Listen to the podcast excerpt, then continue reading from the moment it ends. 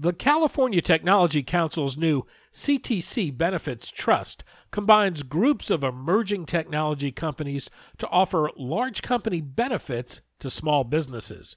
This approach delivers employee benefit programs with better choices and at a lower cost. What's included? Medical, dental, and vision options are available with additional employer and employee online resources to support simplified enrollment and administration. To learn more, go to californiatechnology.org forward slash join. That's californiatechnology.org forward slash join. I'm Daniel Levine, and this is the Bio Report.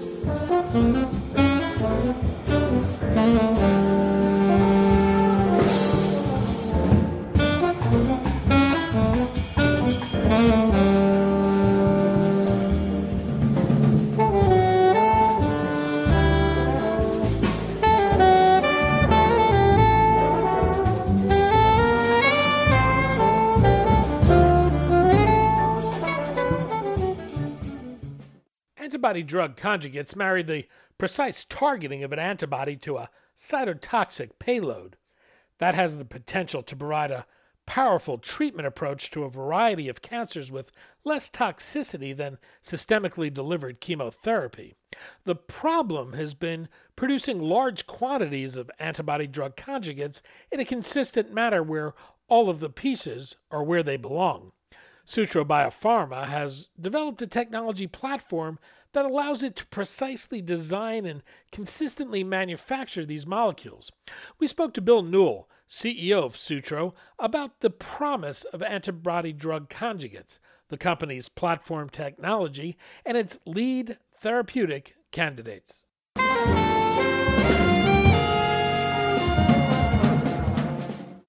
Bill, thanks for joining us. My pleasure to be here, Danny. We're going to talk about Sutro, its antibody drug conjugate pipeline, and its platform technology. But before we talk about your pipeline, I thought we could start with the concept of antibody drug conjugates. What are they? What makes them attractive additions to the cancer arsenal? That's a great place to start, Danny. I, I think antibody drug conjugates are an emerging next generation modality for cancer therapy. Um, essentially, uh, we've been trying to kill tumor cells uh, in a variety of ways for the last 40 or 50 years. We started with what is commonly known as chemotherapy, where we put a toxin into the patient and we hope the toxin gets preferentially to the tumor cells, kills them, and is sparing of the healthy cells. Unfortunately, we cannot be that precise in our development of chemotherapy, and so you have a lot of toxicity to healthy cells that uh, comes along with the benefits of the chemotherapy. We then move to a phase of antibodies, which are uniquely targeted to the tumor microenvironment and are intended to disrupt the tumor cell as it grows and divides and kill the tumor cell in that fashion. And antibodies have been very successful. Unfortunately, even though they do get to the tumor cell over time, the tumors mutate and do not express the target that the antibodies go after to the same extent. And as a consequence, the tumor cell is able to evade eventually uh, many antibody therapies. The concept of an antibody drug conjugate is to take a cytotoxic payload, something that is even more powerful in terms of its tumor cell killing ability than a chemotherapy, and attach that to a targeted antibody that delivers that cytotoxic payload directly into the tumor cell. And because it is so specific, because of the antibody's targeting mechanism, it avoids killing a lot of healthy cells in general. And so I like to think of antibody drug conjugates as the scientific equivalent of a smart bomb that is laser focused to its target, takes out the target, and has minimal disruption uh, to the surrounding area. And that's really what an antibody drug conjugate is. It's a combination of those two modalities for treating cancer. So there are essentially three elements to an antibody drug conjugate the, the antibody that's doing the targeting, the warhead that's carrying the toxic payload, and, and the linker. In, in terms of constructing one of these, what are the challenges in getting all of those three components to work together? That's a great question, Danny. These are complicated molecules to assemble and to assemble so that they are optimized to deliver the maximum tumor cell killing effect while being sparing of surrounding healthy cells and tissues. So the uh, original way that antibody drug conjugates were developed, uh, you found an antibody that you thought was great at being single-minded and focused in targeting uh, a particular uh, tumor cell antigen. And then you tried to attach as best you could this cytotoxic payload in order to uh, amplify the cell killing potential of the antibody. Now, the way this has been done historically is to attach the linker, uh, which holds the cytotoxic warhead or the payload, if you will, on it, attach it into the antibody using some of the natural amino acids that exist when you make the antibody. Uh, oftentimes, these are cysteines or lysines. Uh, what you find when you do that is that it's very difficult, even with all the skills we have in our industry today, to site specifically attach that linker and warhead to an antibody because there are many uh, of these different uh, amino acids where that linker and warhead might attach. And as a consequence, you end up with a molecule that is a mixture of various species where the sites of attachment per antibody vary dramatically. And you can have anywhere from um, zero uh, linkers and warheads attached to an antibody up to as many as 10 perhaps attached to a different, uh, in different positions to that same antibody. And so this heterogeneous mixture is what has been dosed to patients. We've had some success with these mixture uh, antibody drug conjugates, and there are four that have received regulatory approval and are used uh, and commercially available for oncologists to use today. The challenge is trying to make something that is much more impactful by being more specific in the way in which you make the antibody drug conjugate. Imagine if you could take uh, your linker and your warhead and precisely and uniformly put it in one exact position on the antibody.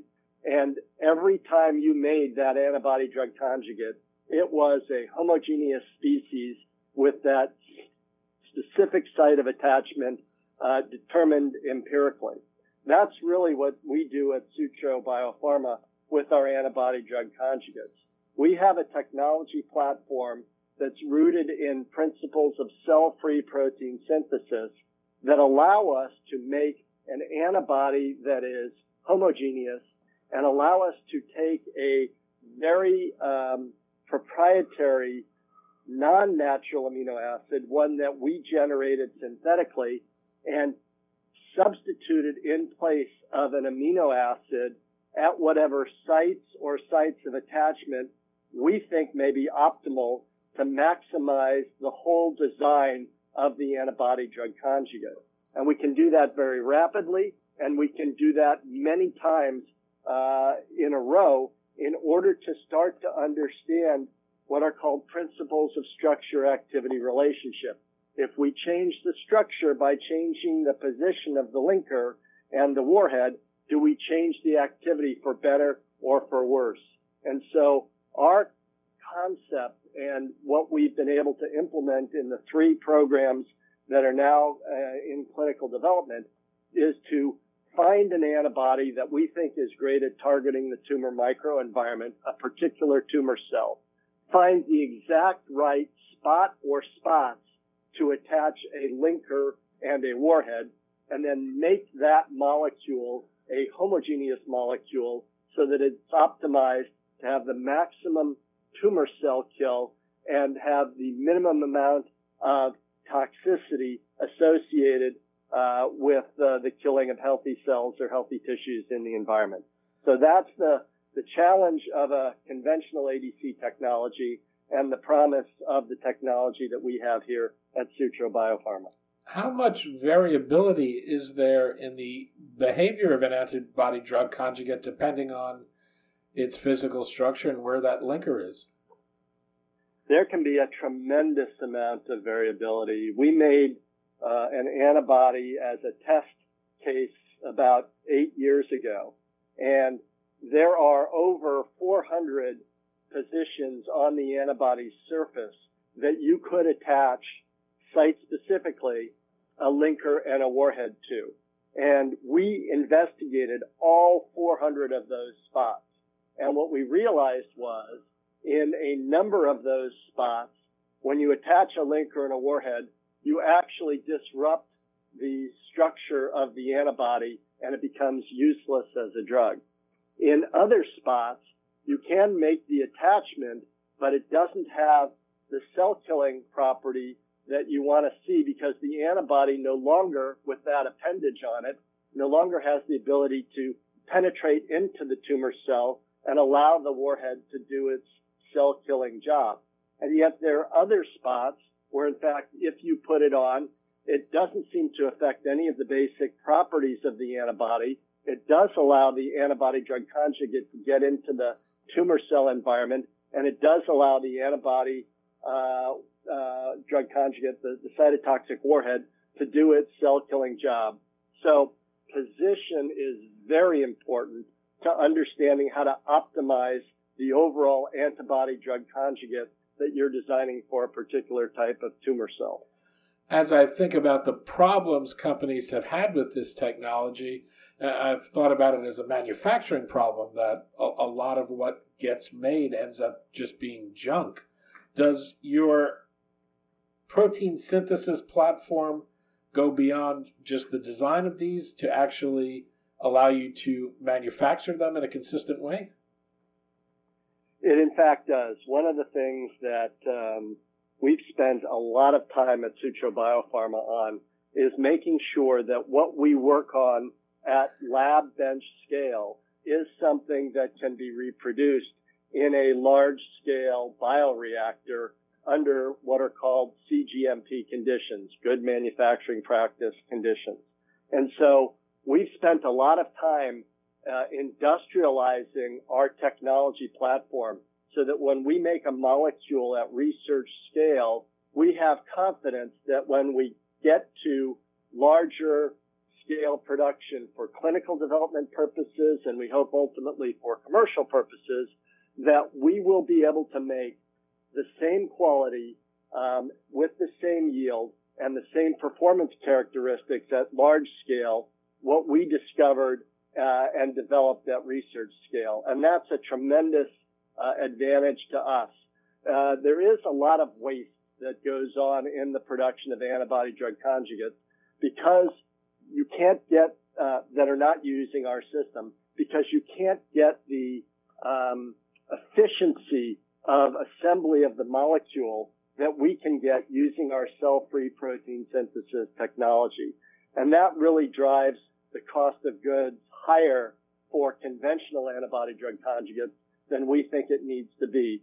But more importantly, when you have all of these mixtures and you dose them into a patient, you have many species that are going to be subtherapeutic for the patient, and yet they have a toxicity profile associated with them.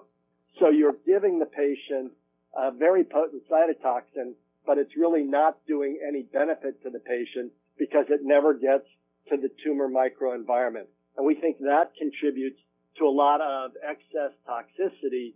So it's both a manufacturing challenge in that you can't make it any purer than this mixture allows you to, but it also has a patient associated issue with it by um, resulting in excessive toxicity for the patient without getting that therapeutic benefit associated with the killing of the tumor cell. Well, let's talk about your lead candidates. I'd like to start with STRO-001, which is in development for multiple myeloma and other indications. What is it?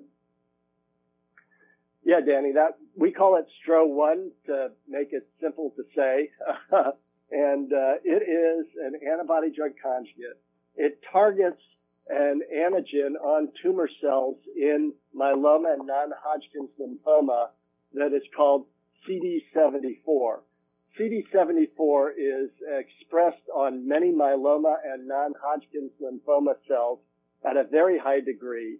It's a really ideal target for an antibody drug conjugate because when you can bind to that target, it rapidly internalizes the ADC and allows the cytotoxic killing component to really get immediate effect in the tumor microenvironment. It then gets recycled out and another antibody drug conjugate can attach to the next receptor that is being presented on the tumor cell surface and get internalized as well.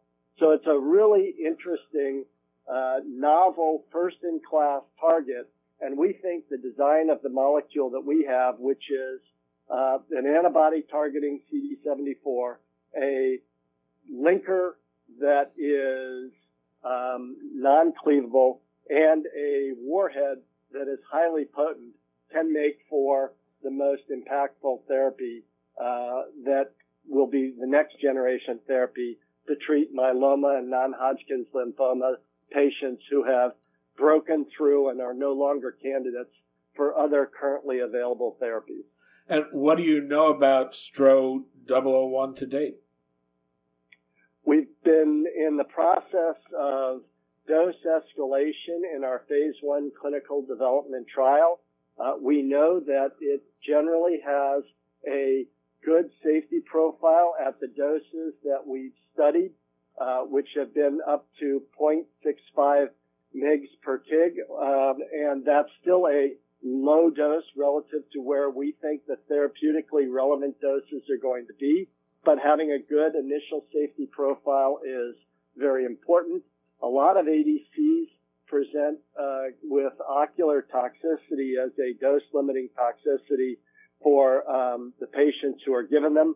We've not seen any ocular toxicity yet at this point in time. And even though we're at doses lower than we think are going to likely be the more therapeutically relevant doses, we've been excited to see one patient who had a complete response uh, for a six month period.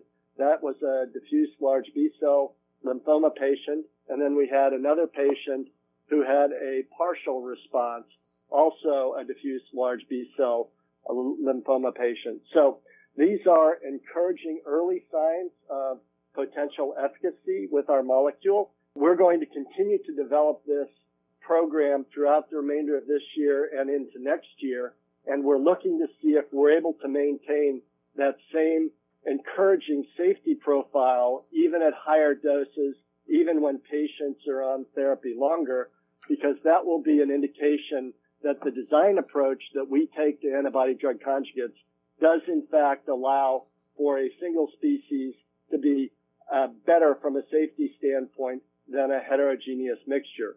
We're also going to be looking to see if we can get more responses and more sustained responses from patients once they have a higher load of the cytotoxin uh, attacking their tumor cells. So it's an exciting time for our company, and I think over the course of the next 12 to 18 months, we're going to understand a lot more about the therapeutic value of our STRO-1 uh, molecule.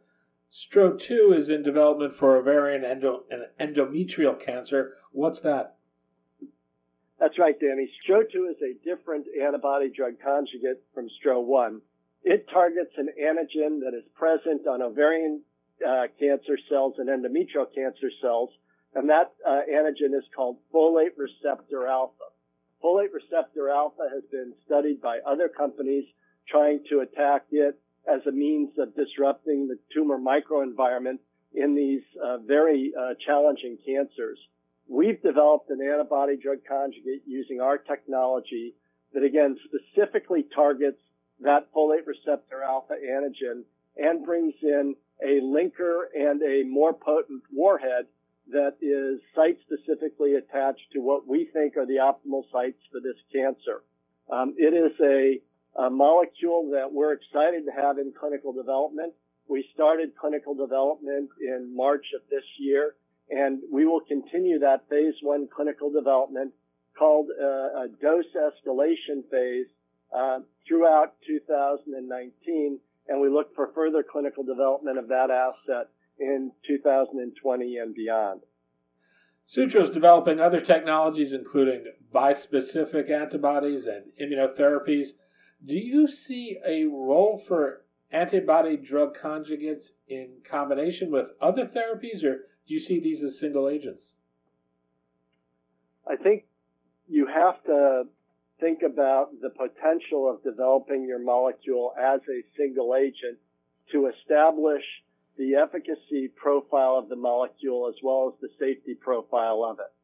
But single agent uh, activity is unlikely to result in as sustained and meaningful uh, a response by the cancer patient to your therapy as you could get in combination therapy. And so I think the way most people think about developing molecules, whether they're ADCs, bispecifics, or even uh, some very exciting immunotherapies, is you want to see that you are having an effect as a single agent, but then you also study the molecule in combination with other therapies so that hopefully without getting too much cumulative toxicity, you can actually have a greater impact on the patient's disease. We see single agent activity as important to validating the molecule, but the real potential to have a more meaningful impact on a cancer patient's uh, survival is more likely to result in a combination approach. And as we progress our STRO-1 and STRO-2 programs, we have every intention of also exploring combination therapy using existing standard of care for these very serious cancers uh, in combination with our new molecules. As you think about the therapeutic landscape today, where do you see Sutro's biggest opportunities? That's an excellent question, and, and I think we're um, we're excited about all of the different modalities that we're pursuing. We've talked a lot today about what we can do with uh, antibody drug conjugates, targeted tumor cell killers. Um, the the field of bispecific antibodies, which may use uh, a killing mechanism that we have within our own bodies um, to actually disrupt the tumor microenvironment, is another equally exciting next generation cancer therapeutic opportunity. Um, how that will play relative to uh, the promise of an antibody drug conjugate is still being worked out and understood by our industry uh, in a macro sense. Um, the work that we do in the immunotherapy area in collaboration with our partner Merck is also uh, very exciting. There are a lot of um, new therapeutics that are known as checkpoint inhibitors. Uh, Merck has one that's called Keytruda, and they really uh, unleash the body's immune system to attack the cancer cell in a way that the body's immune system previously was unable to do. We're working with Merck to develop molecules that we think could amplify that immunotherapy approach and make it even more impactful for patients. Uh, it's an exciting time to be involved in cancer research, uh, and we believe there are so many different modalities to go after cancer today that we didn't have years ago that um, we're thrilled that the industry is able to explore many of these different modalities in parallel and then in combination to understand how we can help finally turn cancer from a death sentence into a chronic disease. I would love to hope that we could cure cancer, but if we can turn it into a chronic disease through the novelty of the therapeutic modalities that we and others are developing, that would be a great win for our industry and a great win for patients. Bill Newell, CEO of Sutro Biopharma. Bill, thanks so much for your time today. Danny, thank you very much. I appreciate the opportunity to speak with you.